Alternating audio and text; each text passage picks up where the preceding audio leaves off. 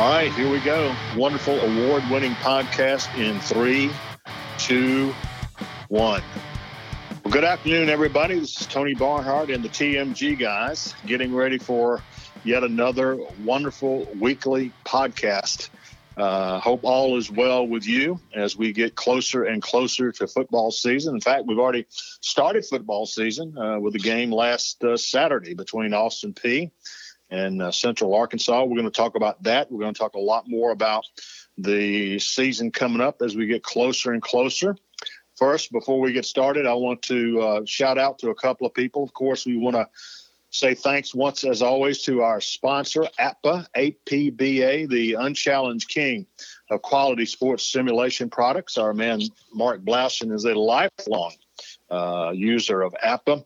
And of course, Dave at uh, Revelation Studios in Chino, California. We could not do it without his uh, electronics expertise.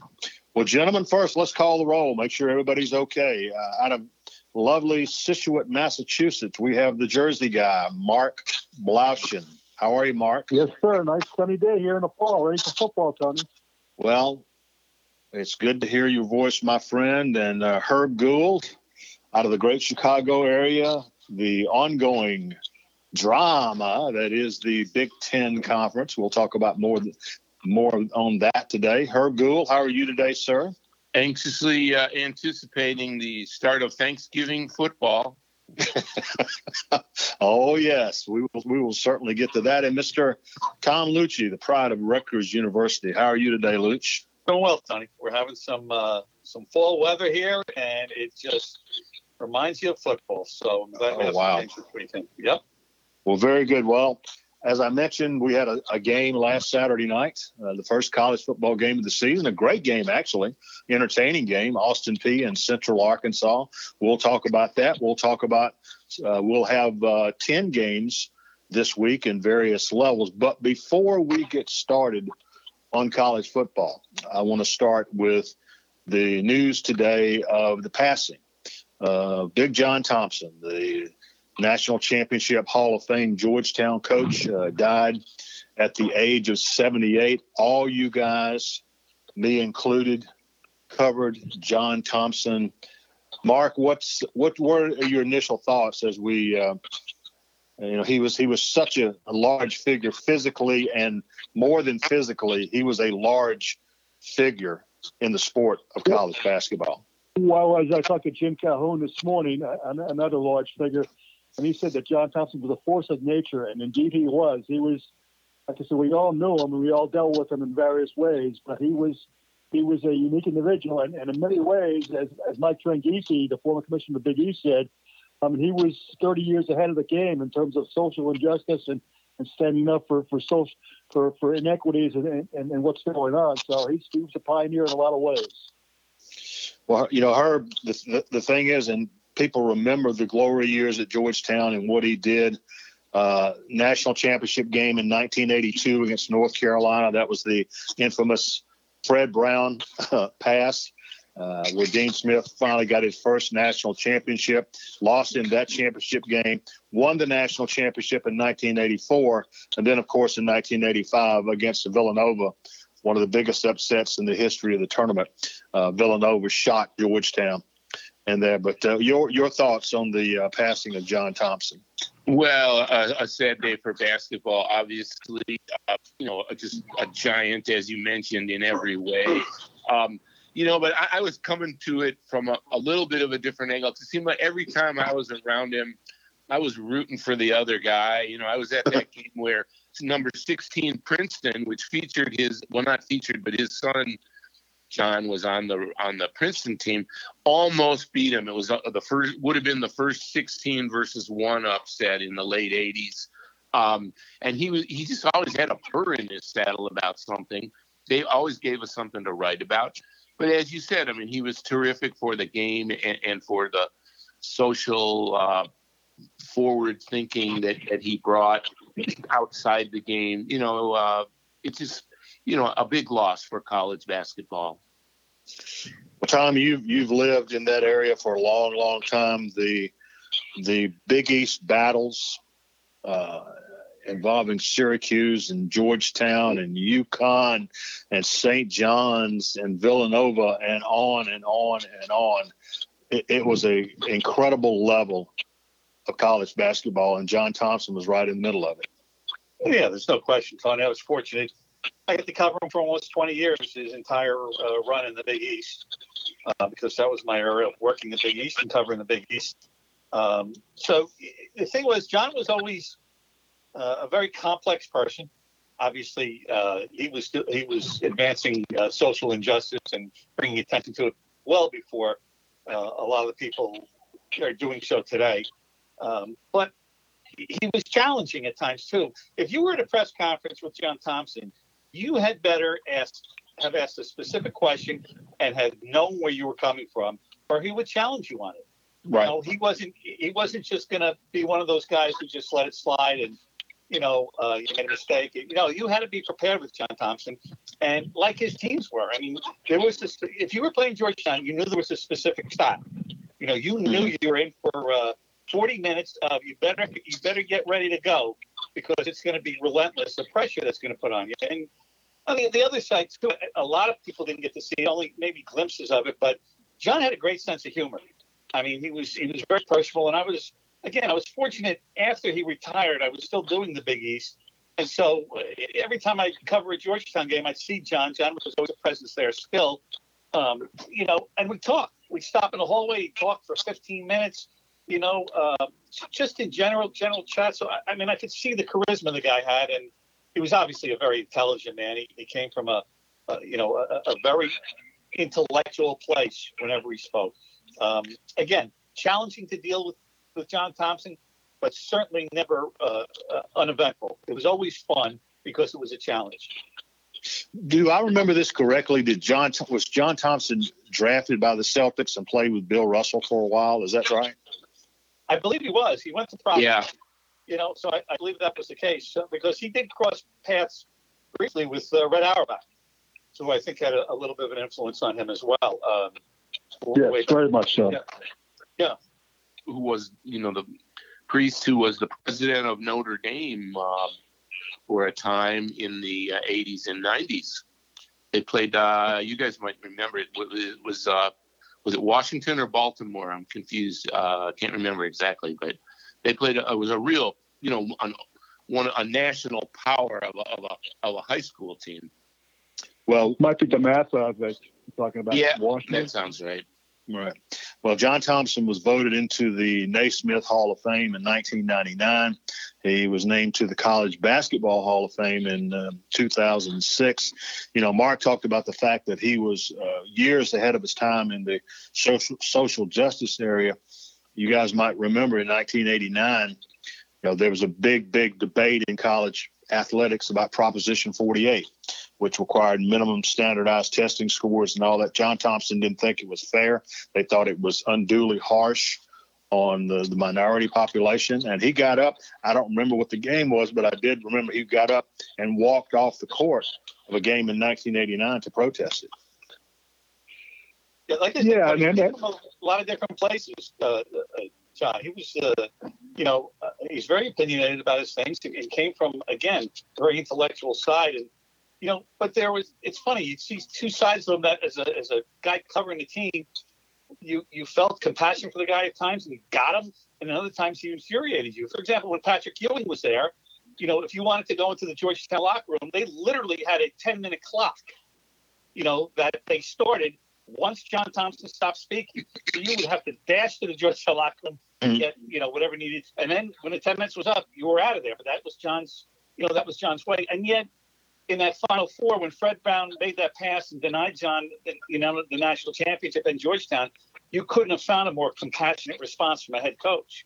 So that really, to me, was what John Thompson was all about.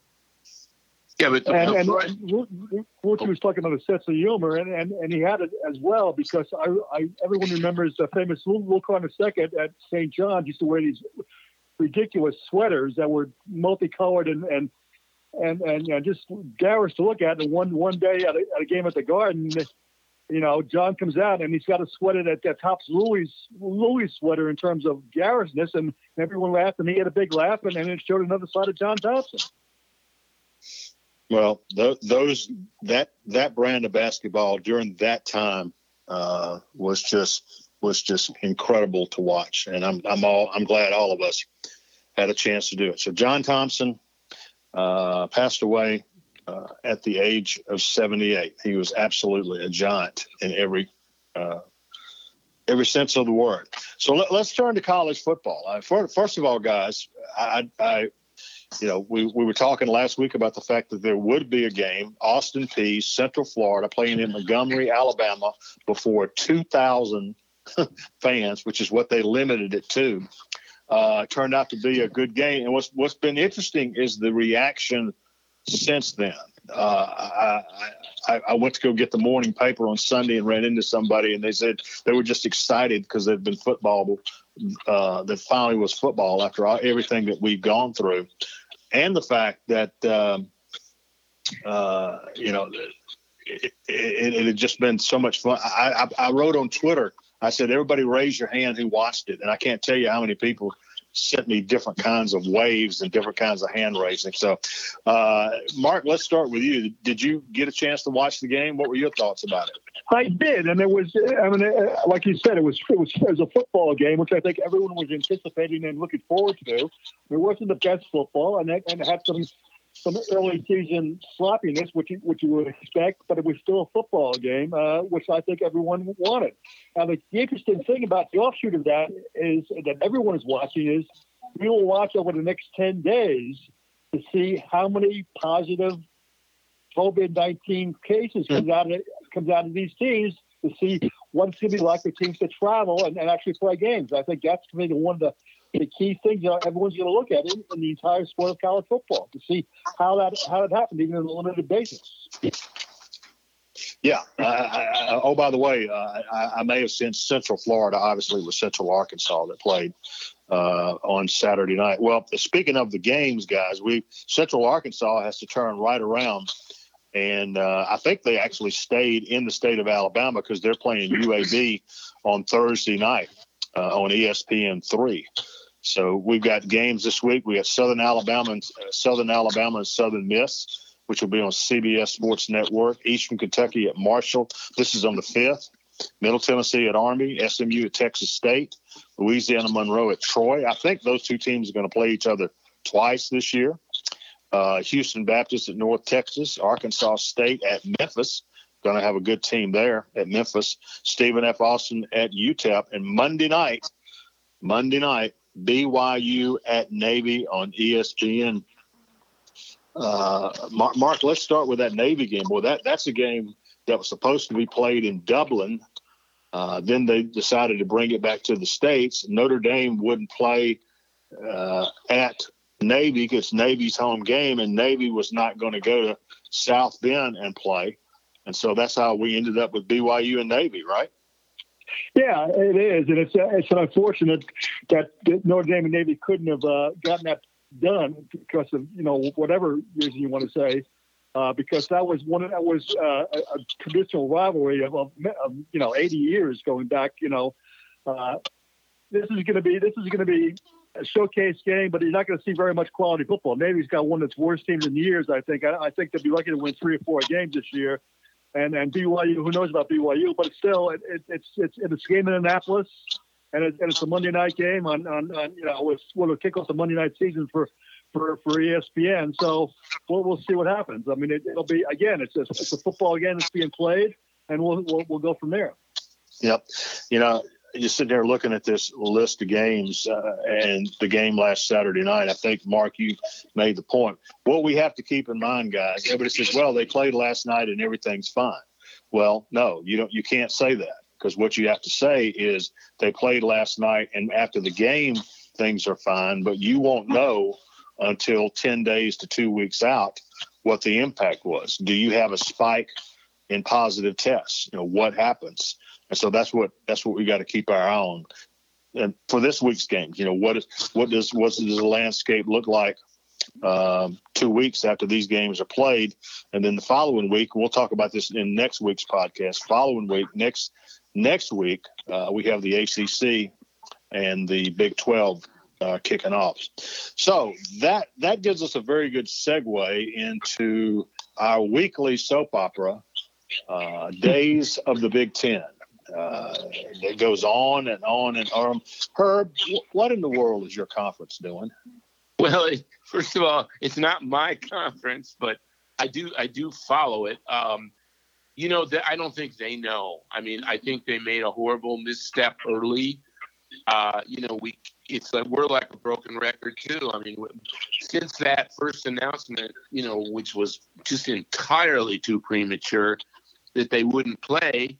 You know, it's been chaos, and you know, this latest version, um, after saying there's no way we're going to play any football this fall, now they're rethinking it, and there's there are you know confirmed reports that that there's a chance they would start up a season at Thanksgiving which makes no sense to me. I mean, what are you going to play in December and January? You're still not going to be in the mix for the college football playoff. I mean, I think that they just dropped the ball, and you know we've said it 38,000 times already, and it just isn't going away. Um, you know, it was just very, very badly handled. Uh, you know, the other part that, that's bizarre about this is that this is just the only sport where this could happen because you know you look at at the NFL or Major League Baseball or the NBA. I mean, it's one you know decision. This is the part that, that at this point really frustrates me is that I know that everybody likes to have their own little individuality in college football, but but how the Power Five, you know, they agree on how many players are on the field, they agree on numbers of recruits, on practice time and and they you know so you better agree on whether you're going to play or not. I mean it's but yeah, the Big Ten has just dropped the ball, and and I don't I don't know. I mean Kevin Warren moving forward. Maybe he can survive this over the long haul, and, and it's too early to start speculating on that. But wow, I mean, this is just a hole from which it's going to be very hard to emerge. Well, guys, think about this. I, I want to ask uh, a couple of you guys about this. Whereas some people are saying this episode that we've gone through shows the need for some overall commissioner, uh, overall czar over college football. I, maintain that it shows you why it might not happen. Because I'm promising you, the SEC is sitting there today going, well, if Kevin Warren was the if the Kevin Warren was the overall czar of college football, none of us would be playing today.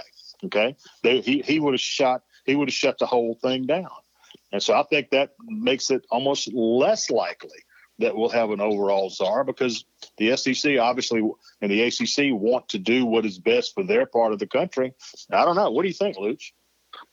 Well, the first thing is uh, most of the other leagues are accountable to the presidents. So uh, a, a, lot of this is, you know, is influenced by that. And I'm sure that Kevin Warren is following that lead. I, I don't know. I, I, don't. I don't know if I necessarily agree with you, Tony. I think it does it does cry out the need for a czar, um, but I, am not sure that Kevin Warren would ever be it. You know, I mean, I think you'd get more of a of a Jim Delaney type, you know, uh, running the show, and, and I don't think you'd have this problem. I think Jim Delaney would have come out at a much different approach. Just my personal opinion, but um, not to not to be overly critical of Kevin Warren, uh, who, like I say, is being dictated by the by the university presidents, but yeah, and I agree with her. But this was just overall a bad decision. But the, the college sport, that what sport doesn't have a czar slash commissioner? You know, uh, outside of uh, the colleges, uh, almost everyone everyone does. I mean, baseball, football, basketball, everybody has somebody that has to be at the top, and it's ridiculous to expect the NCAA, you know, to provide that leadership or to be to fill that void. That's not going to happen. It, it, never has happened. It won't happen. So there needs to be somebody in charge. There really does. Yeah, you I'll know, volunteer, I, I might, Tony. I'll, I'll volunteer. You know, so I would I, say that I don't. I have 40 years of college experience. I'll volunteer. uh, yeah, one of the things I just keep I just keep wondering about, Mark Glass, and I'll ask you this: the is this a Big Ten reaction to the pressure, or would, would they have considered this no matter what, or is it is, is the pressure starting to get to Kevin Warren, and, and with all with the lawsuits and everything going on, is this discussion a reaction to that?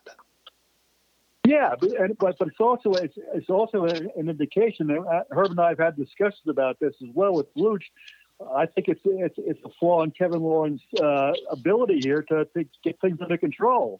I mean, he, he, I mean, this this needs control much much as anything. I mean, it's, it's a, none of this. I think all this stuff is is natural if it if it's held behind closed doors. I mean, that's just part of the uh, of, of, of discussion among leagues. It happens at every league, but and it happened in the SEC. It happened in the Big Big Ten under Delaney. But the fact is, is that it's out, it's out in public, and that's that's the difference between Kevin Warren and Jim Delaney and, and, a, and a Mike Slive or, or Greg Sankey. I mean, mm-hmm. it's, it's, all out in public for people to see, and I think that's what's caused the problem. Yeah, you know, the other thing I would add to this is it, the focus is is so strongly on Kevin Warren as it should be, but what we really don't know is behind the scenes.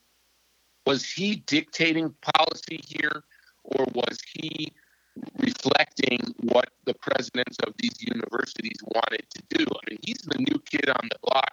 I don't know that that he in his first year has the you know power base or the acumen to necessarily say, look, here's what we're going to do and here's how we're going to do it.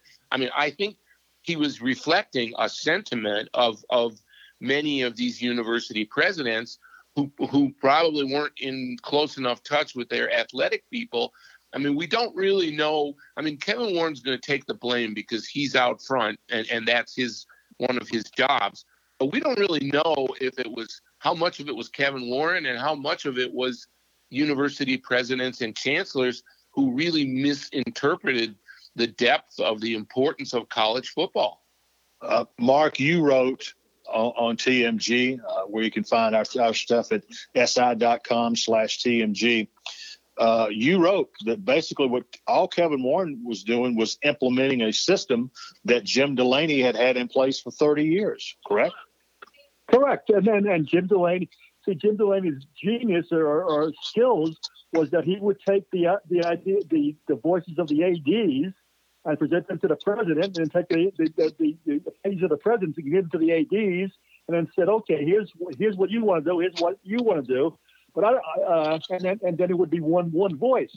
And I heard, I, I think there's no question at all. Kevin Warren had nothing to do with this decision in terms of initiating. This was all a president's call, and it was just mishandled in terms of the way it was distributed. I mean, I, I don't think there's no any way in hell that, that Kevin Warren said, "I'm going to stop this," and, and, without having the full backing of the presidents who, who pushed him in that direction. I don't think he had enough.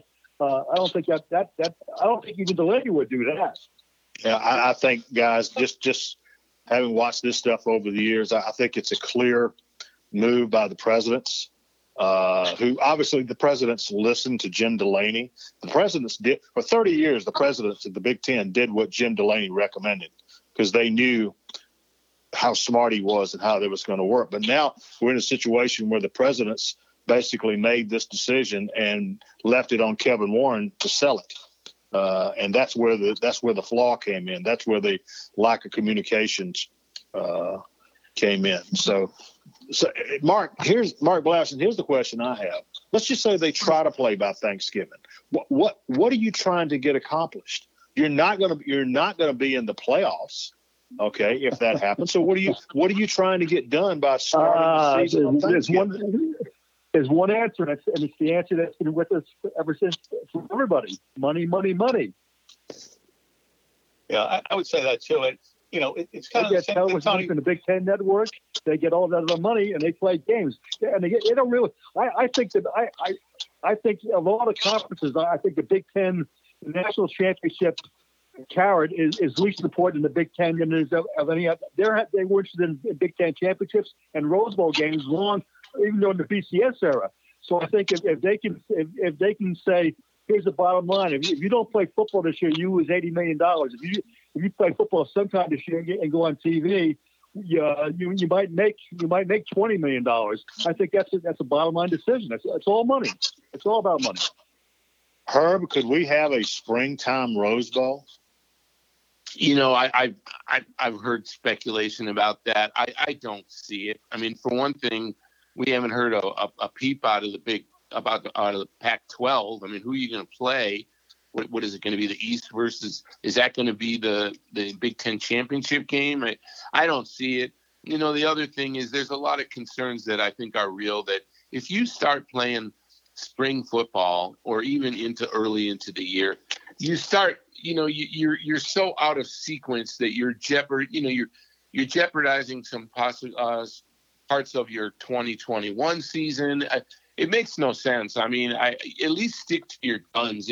If you're going to make this this goofy call and and call off your season early, you know, then stick to it. You know, and by the way, the other thing that's that's strange about this is what if, you know, a, a month from now, uh, the other team, you know, the, the three leagues that are still playing have outbreaks and now they say we're not going to play. Well, yes, they they did go through the steps and wait until the last possible moment, but the Big Ten almost needs to be hoping for that in a, as, as a, a small way to save face and say, look, we were ahead of the curve on this. I just don't. I think they're so confused now that there's just no way they can dig out from under the the disasters that are multiple in in this whole decision. Okay. All right, guys. Let me share with you a couple of headlines before we uh, before we move on and wrap it up today. Uh, you know, just when you thought LSU could not lose anything more, I mean, they lost a Heisman Trophy quarterback. They lost the best assistant coach in the country. They lost their defensive coordinator. They lost 14 guys to the NFL draft, including nine underclassmen. Yesterday, Ja'Marr Chase, the Biletnikoff Award winner, the best wide receiver in college football, announced that he's opting out. He's leaving. He's going to get ready for the NFL draft after going through all this work. I mean, there's this and we get to see more and more guys who are opting out. Here's the question I have, Lucian. I'll ask it to you. The question I have is, what does the timing of this mean? Does it mean that as we get closer to the season and the games are, you know, everything's starting to look really real, and the guys are saying, "What am?" A guy like Ja'Marr Chase will go, "I got a national championship I was the best wide receiver in college football last year. I got an SEC championship. What do I need to prove?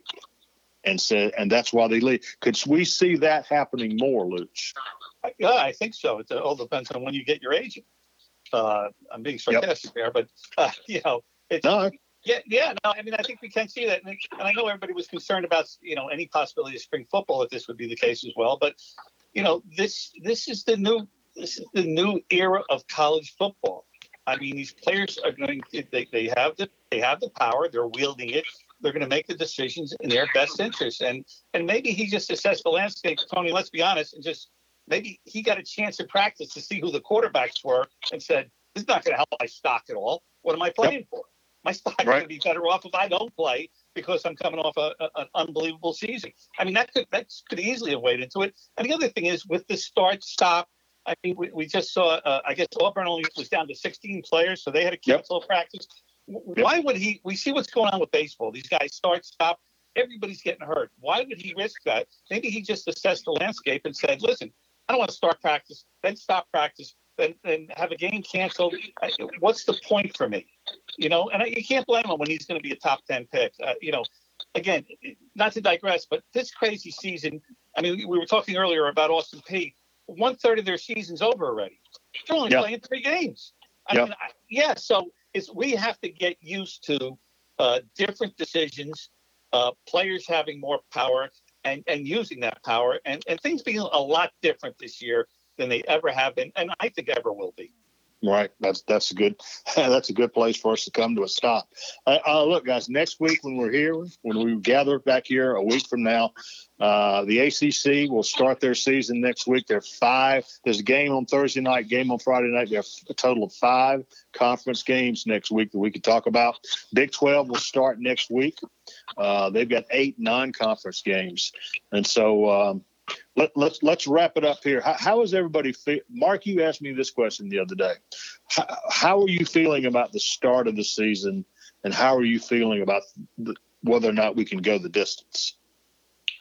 I think we're uh, 100% sure we're going to start the season, and I uh, I'm 50% sure that we're going to finish the season uh, without some sort of either stoppage in the middle of the year or uh, like Herb said, maybe some outbreak comes that that stops the game completely. Uh, so I don't know, I, but I think there's no question at all. We're going to start the season. Uh, I, I, think we can get to the SEC, the 26th, and then and we'll go from there. Well, it's going to be fascinating to watch, gentlemen. Enjoyed being with you today, as we always always do. Uh, remember that we are brought to you by APBA, APBA, the Unchallenged King of Quality Sports uh, Simulation Products. And thanks again to Dave at Revelation Studios in lovely Chino. Gentlemen, it's been a blast. You take care. Folks, thanks for listening. We appreciate you. And uh, take care of yourself and carry on.